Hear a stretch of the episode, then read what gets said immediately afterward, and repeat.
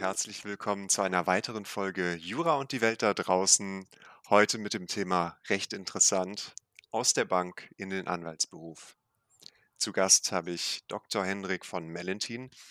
Er ist ursprünglich in Frankfurt bei einer Bank als Vorstandsassistent eingestiegen und 2017 dann zu Arkes gewechselt, wo er jetzt seit dem 01.01.2022 Partner ist. Hallo Hendrik. Hallo Christian, freut mich hier zu sein. Ja, freut mich, dass es so gut geklappt hat, dass du jetzt hier bist. Ich würde sagen, ich habe dich jetzt nur recht kurz vorgestellt. Ähm, ja, möchtest du da noch ein bisschen was zu sagen zu dir? Ja, sehr gerne. Also ich ähm, kann vielleicht noch ein bisschen etwas mehr zu meinem Ausbildungs- und, und Studiumshintergrund sagen. Ähm, das, was du gesagt hast, war jetzt die letzte Phase. Ähm, ich habe in Freiburg studiert, in Paris, ähm, hatte eigentlich lange gar keine Schwerpunkte im klassischen Sinne. Wir hatten zu der Zeit auch im Studium noch keinen Schwerpunkt im eigentlichen Sinne. Immer ein bisschen im Ölrecht habe ich mich getummelt und bin dann quasi durchs Referendariat zum Arbeitsrecht gekommen, auch durch einen Zufall. Ähm, wir werden, glaube ich, sehen, dass manches in meinem Leben von Zufällen geprägt war. Ähm, auch das war zufällig. Ich war in einer Wirtschaftskanzlei, wo ich eigentlich mir ein bisschen Corporate-Sachen anschauen wollte. Und da fand ich den ähm, Arbeitsrechtler, also einen der Arbeitsrechtler so toll als Typ, als Persönlichkeit und habe mir das Arbeitsrecht dann näher angeguckt und so kam ich dann zum Arbeitsrecht. Und ähm, ja, und dann begann das Berufsleben erst, nachdem ich dann Promotion und LLM in London abgeschlossen habe, ähm, in der Bank, wie du sagtest, ja. Ähm, da habe ich dann mir direkt gedacht, okay, wie kommt es jetzt, äh, dass man in eine Bank geht? Ähm, hast du dich im Referendariat schon irgendwie mit der Finanzbranche beschäftigt oder wie kam das? Überhaupt nicht. Ähm, also ich hatte mich weder mit der Finanzbranche beschäftigt, noch hatte ich ähm, Qualifikationen in dem Bereich erworben und ähm, war auch nie in Finanzinstitutionen und hatte auch im Übrigen nie was mit der Stadt Frankfurt zu tun. Ich kam Mhm. also zur KfW Bankengruppe in Frankfurt ähm, wie die Jungfrau zum Kinde. Mhm. Ähm, letztlich war es hier auch wieder der Zufall. Ich hatte ganz kurz gesagt, dass ich ja in London war für ein Jahr noch, ähm, um den LLM zu machen. Und da ist es so, ich glaube, das ist bis heute so, dass die Kanzleien, zumindest die größeren Kanzleien, da nochmal ähm, ja, ähm, Auftreten und Recruiting eigentlich für den deutschen Markt betreiben für, ähm, mit deutschen LLM-Studenten, was insofern ganz sympathisch war, weil ich kein Geld hatte und in London war und London ist teuer und man wurde dann von den Kanzleien zumindest teilweise auch ganz nett in Chelsea zum Beispiel zum Essen ausgeführt.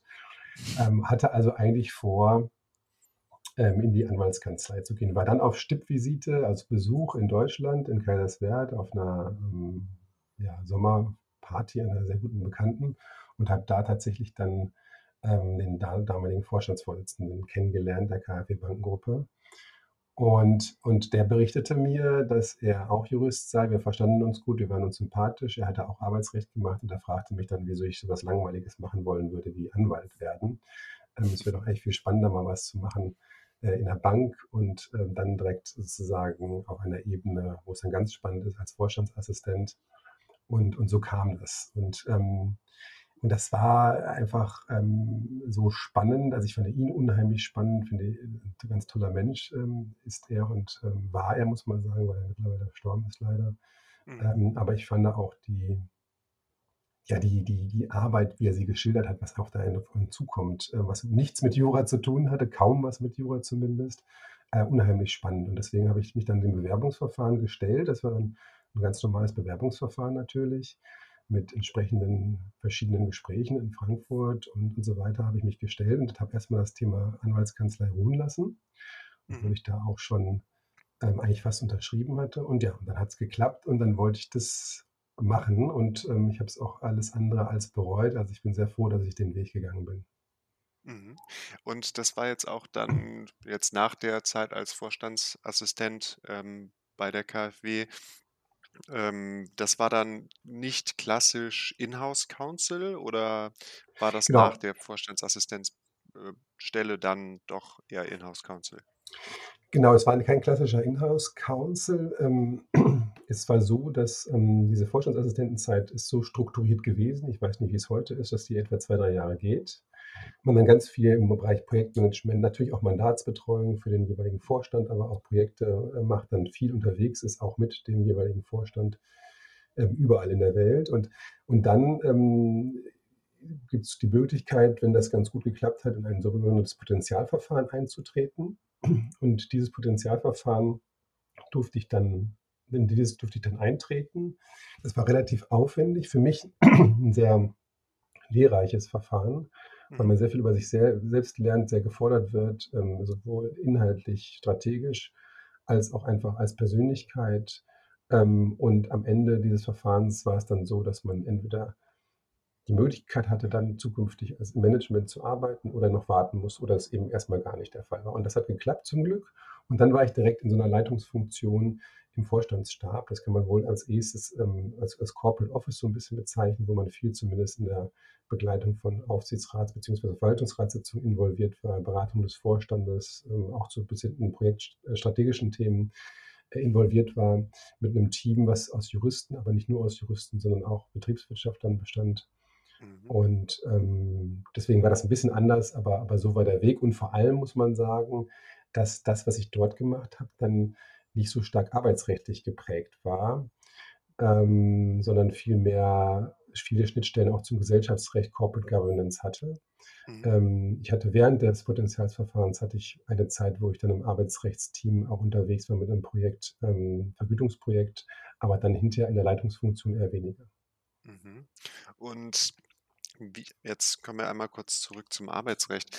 Ähm, war der LLM auch arbeitsrechtlich ausgerichtet, beziehungsweise war die ähm, Dissertation auch arbeitsrechtlich ähm, ausgerichtet? Oder Ja, absolut. Also ähm, der, die Promotion, die habe ich bei Professor Bayreuther gemacht, der jetzt ja mittlerweile in Passau ist, der seinerzeit noch in der FU in Berlin war.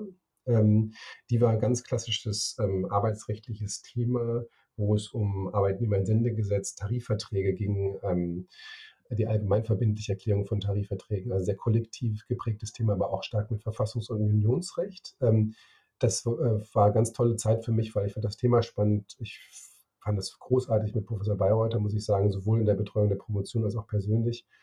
Und ähm, auch im LLM war es so, dass ich den ja in London gemacht habe und ganz bewusst eine Universität gewählt habe, ähm, die ähm, eine Spezialisierung möglich machte im Arbeitsrecht. Und zwar war das tatsächlich dann LLM im International Labour Law.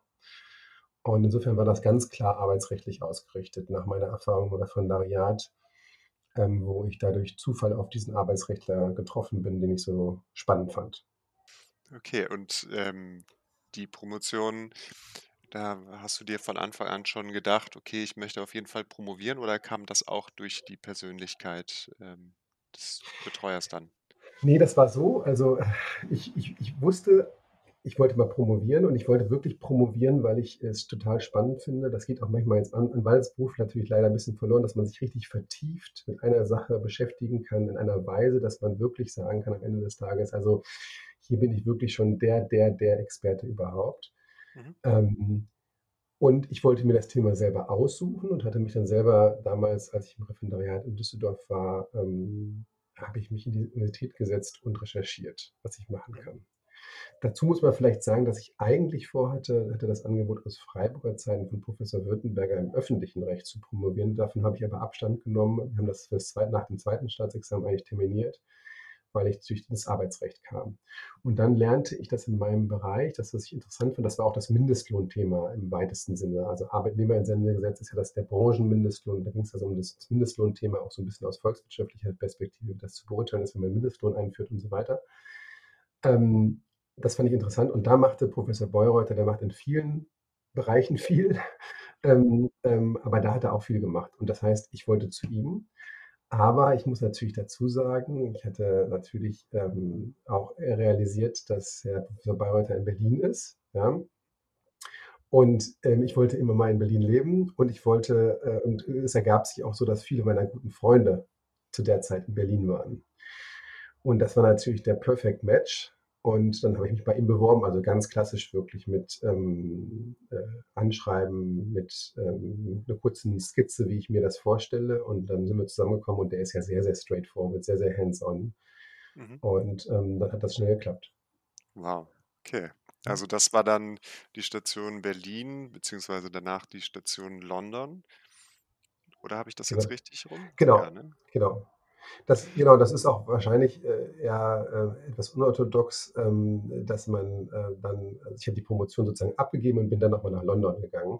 Ähm, also, ganz ehrlich war es auch so also, der Treiber war natürlich, sich noch mal die Kanzleien dort alle anzuschauen in London. Ich bin sowieso immer gerne im Ausland gewesen Mhm. und, ähm, ich hatte jetzt auch nichts dagegen, obwohl ich immer, glaube ich, relativ ambitioniert und ehrgeizig war, noch mal ein Jahr was anderes zu machen, bevor ich dann ins Berufsleben gehe. Also, insofern, ähm, war das etwas unorthodox. Ich war auch natürlich dann teilweise etwas älter als die anderen, die da im LLM waren.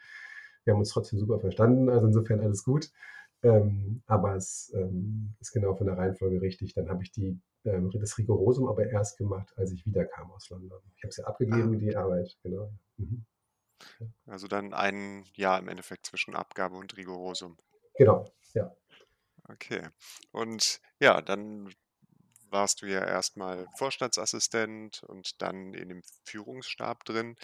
Ähm, was hat dich dann dazu bewogen, doch zu sagen: „Nein, ich habe ursprünglich Anwalt werden wollen, jetzt ziehe ich's durch?“ Ja, also, das ist 'ne gute Frage, weil, ähm, das ist jetzt auch keine keine kein Werbeteil für die für die KfW Bankengruppe, weil das ist 'n ganz toller Arbeitgeber, äh, muss man sagen. Ähm, und auch persönlich haben die mich ja sehr gefördert. Deswegen war das jetzt auch auch kein Abschied, der so ohne Weiteres ging. Aber es gab eigentlich 2 Faktoren. Ähm, und der 1. war noch entscheidender sicherlich. Ich hatte trotz der unheimlich spannenden Aufgaben spätestens, sage ich mal so, ab dem 3. Jahr immer unterschwellig so das Gefühl: „Na ja, eigentlich wolltest du ja Anwalt werden.“ Ähm, und, ähm, irgendwann ist auch der Zug vielleicht abgefahren, wenn du jetzt irgendwie 10 Jahre in-house bist, die Anwalts äh, den Anwaltsberuf noch auszuüben. Es war also unterschwellig immer da, ähm, weil natürlich der Anwaltsberuf ganz anders geprägt ist. Er ist einfach, ähm, ja ähm, man hat mit ganz unterschiedlichen Unternehmen, unterschiedlichen Geschäftsmodellen, unterschiedlichen Persönlichkeiten zu tun. Das hast du natürlich in so 'nem Konzern auch, aber anders und etwas statischer Mhm. wahrscheinlich. Äh, das ist sozusagen das eine, was immer unterschwellig da war. Und das andere ist, dass wir tatsächlich als als als meine Frau und ich, ähm, leider 'n persönlichen Schicksalsschlag erleben mussten. Und, ähm, da ist es ja dann auch immer so, dass sich noch mal alles auf links dreht, ja? Also, sage ich mal, Fragen, die man sich vielleicht unterschwellig immer schon gestellt hat, noch mal richtig auf das, äh, Tableau kommen, ja? Und, ähm, Mhm. ja, das kennt jeder von uns, zumindest diejenigen, die so was schon erlebt haben mit Schicksalsschlägen, dass man dann ja sich Fragen einfach stellt. Also, triviale Erkenntnisse, das Leben ist begrenzt, ja? Sollte man sich jetzt sozusagen in seiner Komfortzone bewegen oder sollte man einfach doch Dinge, die einem innerlich beschäftigen, einfach machen? Und und das war quasi das waren eigentlich die 2, ähm, entscheidenden Punkte, dass es dann so kam. Ähm, zu dem Zeitpunkt war sicherlich der letztere der letztere Punkt wichtiger, aber der an sich die En Entscheidung lag so 'n bisschen auf der Hand, dass es irgendwann kommen musste, Mhm. ähm, weil die Neugier, ähm, dann doch groß war und vielleicht auch das Gefühl im Nachhinein gewesen wäre: „Mensch, hast du's nie versucht?“ Mhm. Ähm, und insofern, ähm, war das waren das so die die Auslöser dafür. Okay, also, das war der Auslöser dafür und, ähm, wie hast du dann den Wechsel initiiert? Also, Genau. hattest du noch Kontakte zu alten Kanzleien oder wie? Ähm, ich habe es tatsächlich also, ich hatte der ein oder andere sagte: „Na ja, das ist etwas schwierig, ähm, vom Inhouse in die Kanzlei, ist auch der unorthodoxe Weg, eigentlich geht's ja andersrum.“ Ähm, es gab schon den einen oder anderen im Bekanntenkreis, der da 'n bisschen skeptisch war. Ähm ich ha ich glaube, dass es heute noch weniger, äh, der Fall ist, als es damals schon war. Ich habe das einfach ganz klassisch eigentlich gemacht, dass ich mich bei Kanzleien beworben habe, wie man sich das vorstellt mit Lebenslauf und so weiter. Mhm. Ähm, teilweise ging das auch über Headhunter, ja, ähm, aber, ähm, teilweise auch über einfach aktive Bewerbungen, ähm, die ich interessant fand, wo ich dachte, das das könnte, äh, interessant sein. Und es war schon damals so und wir reden jetzt von 2017, ähm, dass das äh, dass diese These vom Inhouse in die in die Kanzlei, äh, das ist eher schwierig, äh, so nicht stimmte, muss man sagen. Ähm, es war so, dass man dass ich gu gutes sehr positives Feedback, ähm, bekam, auf meine Bewerbungen und dann hinterher tatsächlich auch das Glück hatte, mit 'ner Situation konfrontiert zu sein, wo ich, verschiedene Angebote auf dem Tisch hatte. Mhm. Äh, wobei die die überwiegende Zahl war tatsächlich in Frankfurt und nur eine, ähm, war in Düsseldorf, weil ich mich im Düsseldorfer Raum auch gar nicht so umgeguckt hatte. Das war Arcis. Ähm und ähm, ja, und mich dann entscheiden musste. Und, und, und für Arkes ähm, habe ich mich entschieden, ähm, tatsächlich mal wieder in meinem, in meinem Berufsleben nicht, weil es die ökonomisch attraktivste äh, Variante war. Also Arkes ist, äh, hier sehr gutes Geld, also insofern, ich will mich dann überhaupt nicht beklagen. Aber ähm, wir wissen ja, dass der Markt teilweise ja, ähm, auch was Gehälter angeht, äh, schon irrationale Form annimmt, ja, ähm, und da gibt es auch noch andere dann ähm, anderes Spektrum. Und ähm, aber Arkes war und das Angebot war natürlich trotzdem sehr gut. Und es war aber auch so, dass die, die Persönlichkeiten und äh, die ganze Atmosphäre, die vermittelt wurde, die, die gefiel mir gut. Die, äh, da dachte ich mir, das entspricht eher mir. Es war der Eindruck eines sehr professionellen Arbeitens, aber gleichzeitig auch der Eindruck einer Lockerheit. Ja, ähm, das kann ich auch bis heute bestätigen. Der Umgang ist die Arbeit ist professionell, hochprofessionell und ähm, das macht dann ja auch Spaß, aber man kann auch locker miteinander umgehen und, und Spaß miteinander haben. Ähm, und, und dann war es so, und das war der zweite wichtige Punkt für mich, ähm, wie ordnet man so jemand wie mich ein, der jetzt fünfeinhalb Jahre Inhouse gemacht hat, der das anwältliche Handwerk zumindest als Anwalt ja nicht gelernt hat. Und mir war wichtig, dass ich trotz meiner meiner fehlenden äh, Kompetenzen, ähm, wo ich wusste, ich muss auch den Meter mehr gehen, ich muss auch länger machen, ich muss auch mehr machen als andere, dass man mich trotzdem auf einer gewissen Senioritätsebene einstuft und mir auch zutraut, dann ähm, aufgrund ähm, anderer Erfahrungen, die ich gemacht habe, dann auch selbstständig zu laufen, weitestgehend oder zum, zumindest natürlich nicht voll, vollständig selbstständig, aber am Anfang insbesondere nicht, aber schon sehr selbstständig.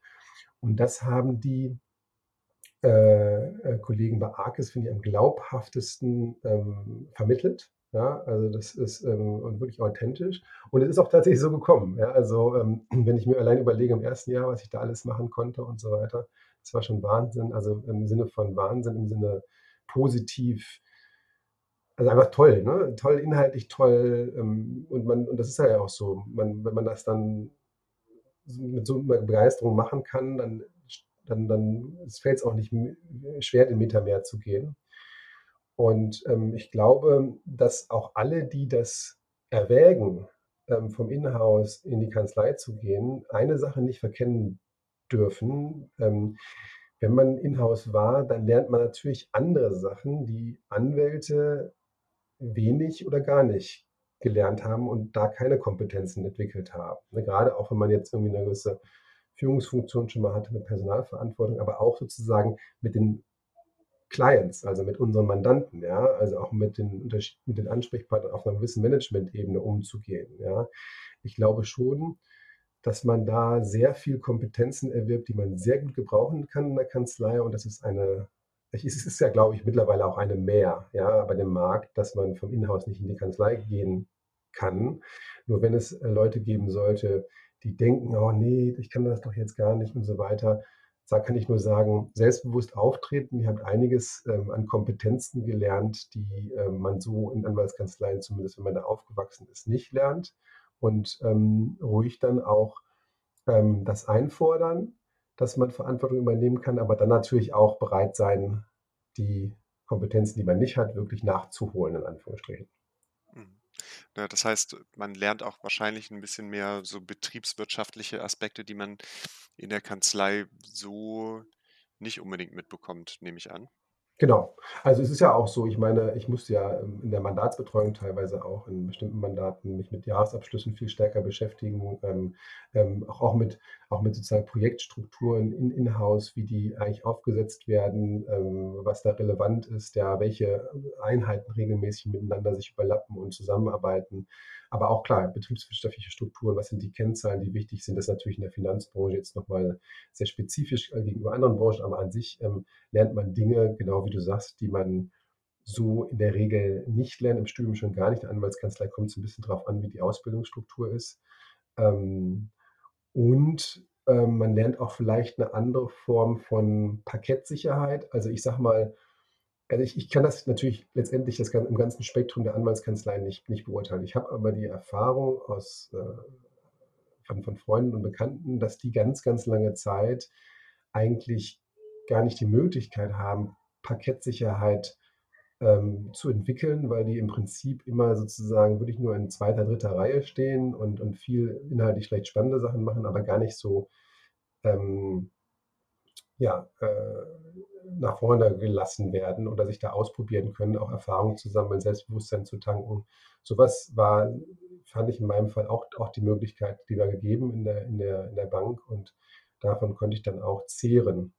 Ähm, das ist aber auch 'ne Philosophiefrage. Also, das ist jetzt natürlich, äh, leicht gesagt, wenn man jetzt bei Arkis arbeitet, was Nettes über Arkis zu sagen, aber, ähm, das ist ja wirklich etwas, was wir machen, dass wir auch Leute, die noch sehr jung dabei sind, schon wir möchten sie zum Mandanten bringen. Wir möchten, dass die Mandanten Kontakt haben und dass sie schnellstmöglich nicht in irgendeiner zweiten Reihe sind, sondern in der ersten Reihe natürlich immer im Rahmen dessen, was vertretbar ist, im Rahmen der Komplexität des Projektes oder des jeweiligen Mandatsauftrags. Aber, äh, das halte ich für ganz wichtig, weil das ist ja sinnlos, ja, als als junger, gut ausgebildeter Mensch da jahrelang irgendwie ist überspitzt formuliert im im im Backoffice zu sitzen und und gar nichts, äh, mit den eigentlichen Clients zu tun zu haben.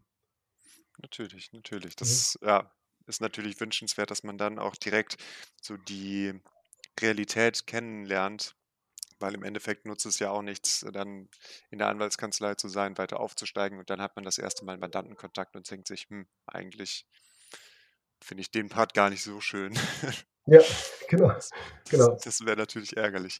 Ähm, war jetzt nächste Frage, wie war das, ähm, bei dem Wechsel? War da auch schon quasi 'ne Roadmap gezeichnet, ähm, wann es denn, äh, zum Partner geht? Oder war das eher so: „Ja, wir schauen dann mal, ähm, wie sie sich hier so machen und dann sehen wir schon?“ Also, es gab keine klare Roadmap, die hatte ich auch seinerzeit nicht eingefordert. Ähm, Mhm. ähm, das hatte ich auch für mich so 'n bisschen jeder muss sich ja wohlfühlen, was er glaubt, was, ähm, angemessen ist einzufordern in seiner Situation. Das hätte ich auch für mich als zu weitgehend, ähm, erachtet. Was Mhm. ich für mich eingefordert hatte, war, wie gesagt, 'ne gewisse Senioritätsebene und das war dann, äh, in der Arkis-Welt der Managing Associate. Ich bin als Managing Associate eingestiegen.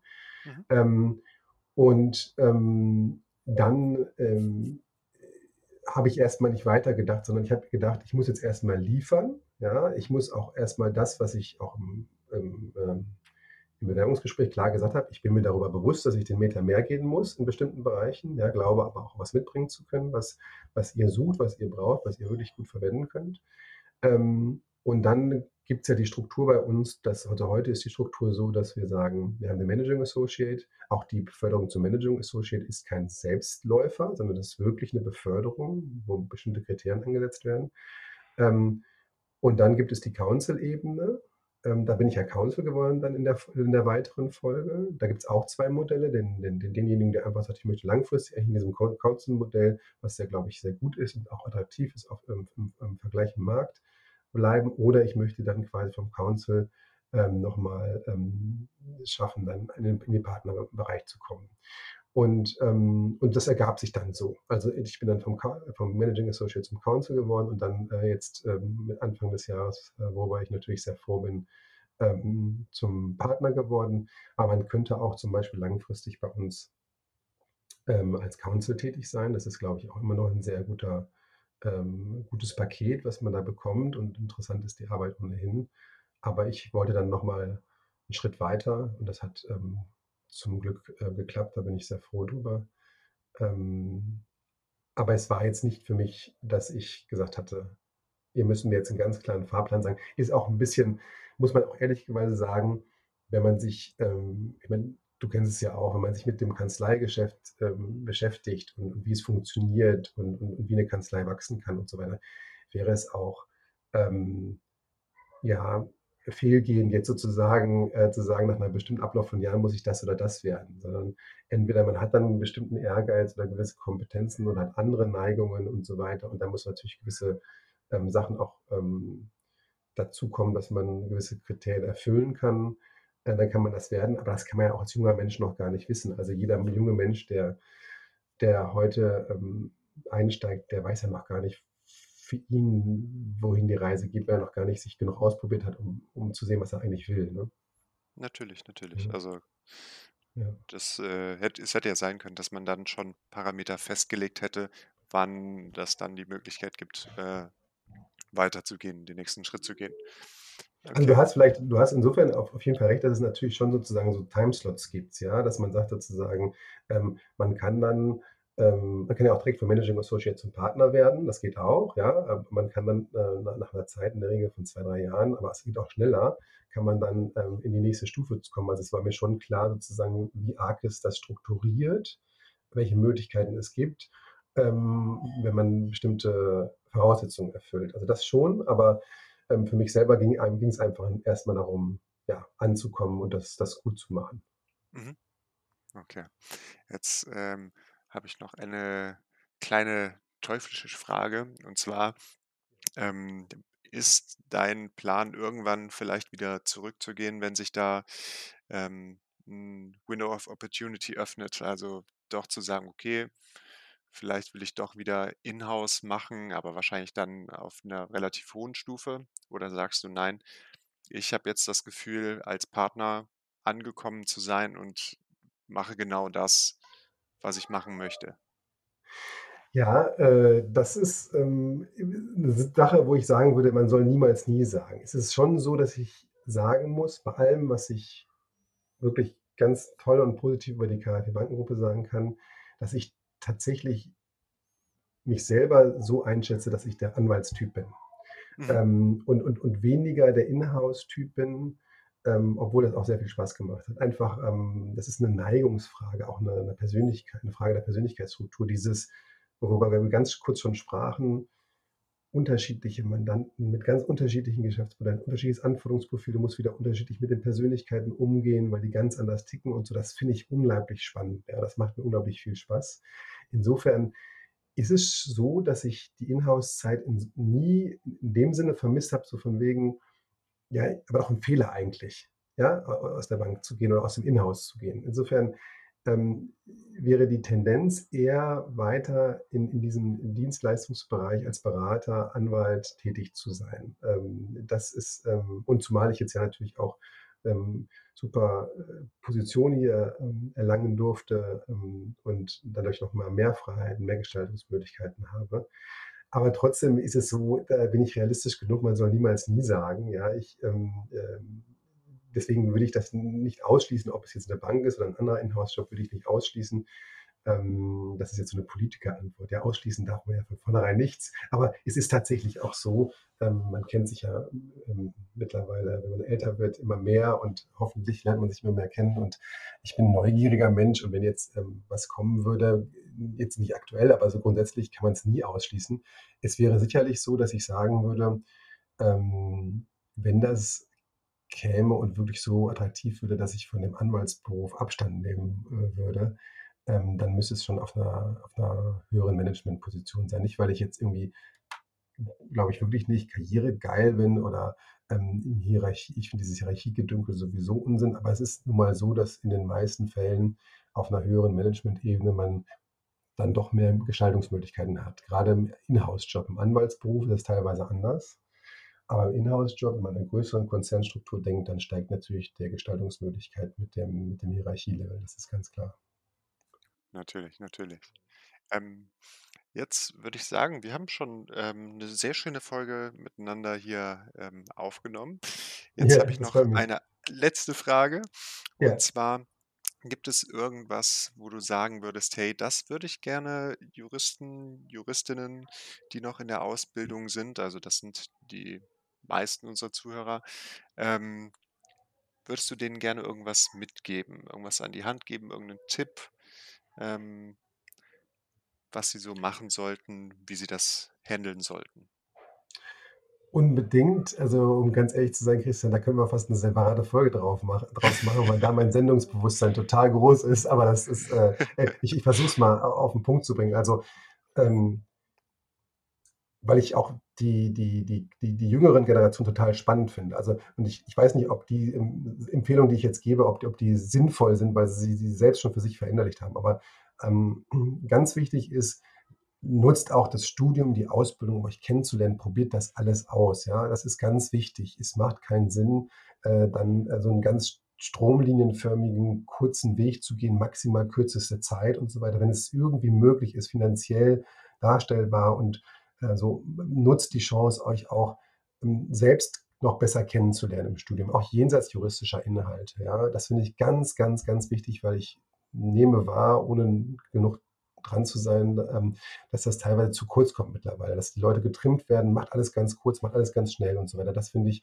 ähm, ganz wichtig. Vielleicht ist aber auch die, gerade die jüngeren Generationen sind da noch schon, schon selbstbewusster und erkennen das auch, dass es ein ganz wichtiger Punkt ist, sich selber auch kennenzulernen und dann auch eine gute Entscheidung zu treffen.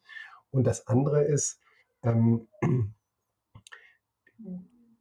falls das überhaupt noch ex existieren sollte, diese Denke in, jetzt muss ich aber eigentlich erstmal Anwalt und dann kann ich ins Unternehmen oder wenn ich ins Unternehmen gehe, kann ich mit ihm in die Kanzlei gehen oder so. Das ist ja objektiv Unsinn, wenn man sich den Arbeitsmarkt anguckt, ja, und wie sozusagen, wie welche Wechsel heute auch überall schon stattfinden. Ähm, man sollte sich da nicht mit irgendwelchen Dogmen beschäftigen, die keine, keinen Bezug zur Realität haben, ja, sondern ähm, man muss versuchen, irgendwie ein Gefühl für sich zu bekommen, für das, was man kann und für das, was man will. Dann muss man eine Entscheidung fällen und es ist ähm, ganz sicher so, dass diese Entscheidung auch immer wieder äh, zu was anderes führen kann. Also wenn man jetzt Unternehmen eine spannende Stelle bekommt und das machen möchte, kann man das machen und dann kann man hinterher immer noch in die Kanzlei gehen. Ähm, Während es früher so war, dass man häufig Erwerbsbiografien hatte, wo jemand angefangen hat zu arbeiten an einer Firma und dann da aufgehört hat äh, mit dem Eintritt in die Regelaltersgrenze, ist das ja heute nicht mehr der Fall. Also insofern, das ist vielleicht auch eine Selbstverständlichkeit, aber gerade so der erste Punkt, lasst euch da nicht irritieren. Ja? Also ihr müsst auch ein bisschen die Zeit nutzen, für euch selber, euch selber kennenzulernen. Immer finde ich auch mit dem entsprechenden Engagement, also ich, auch ich habe mir vieles gemacht, aber ich auch immer darauf geachtet, dass es dann ähm, äh, schon auch in gewissen Zeitfenstern äh, vollendet wurde. Aber trotzdem, lasst euch da nicht irritieren. Okay, das ist doch ein sehr schönes Wort zum Sonntag, würde ich sagen. Ja, genau. Vielen, vielen Dank. Also, sehr gerne, sehr gerne. War für mich sehr, sehr angenehm, mit dir eine Folge aufzunehmen.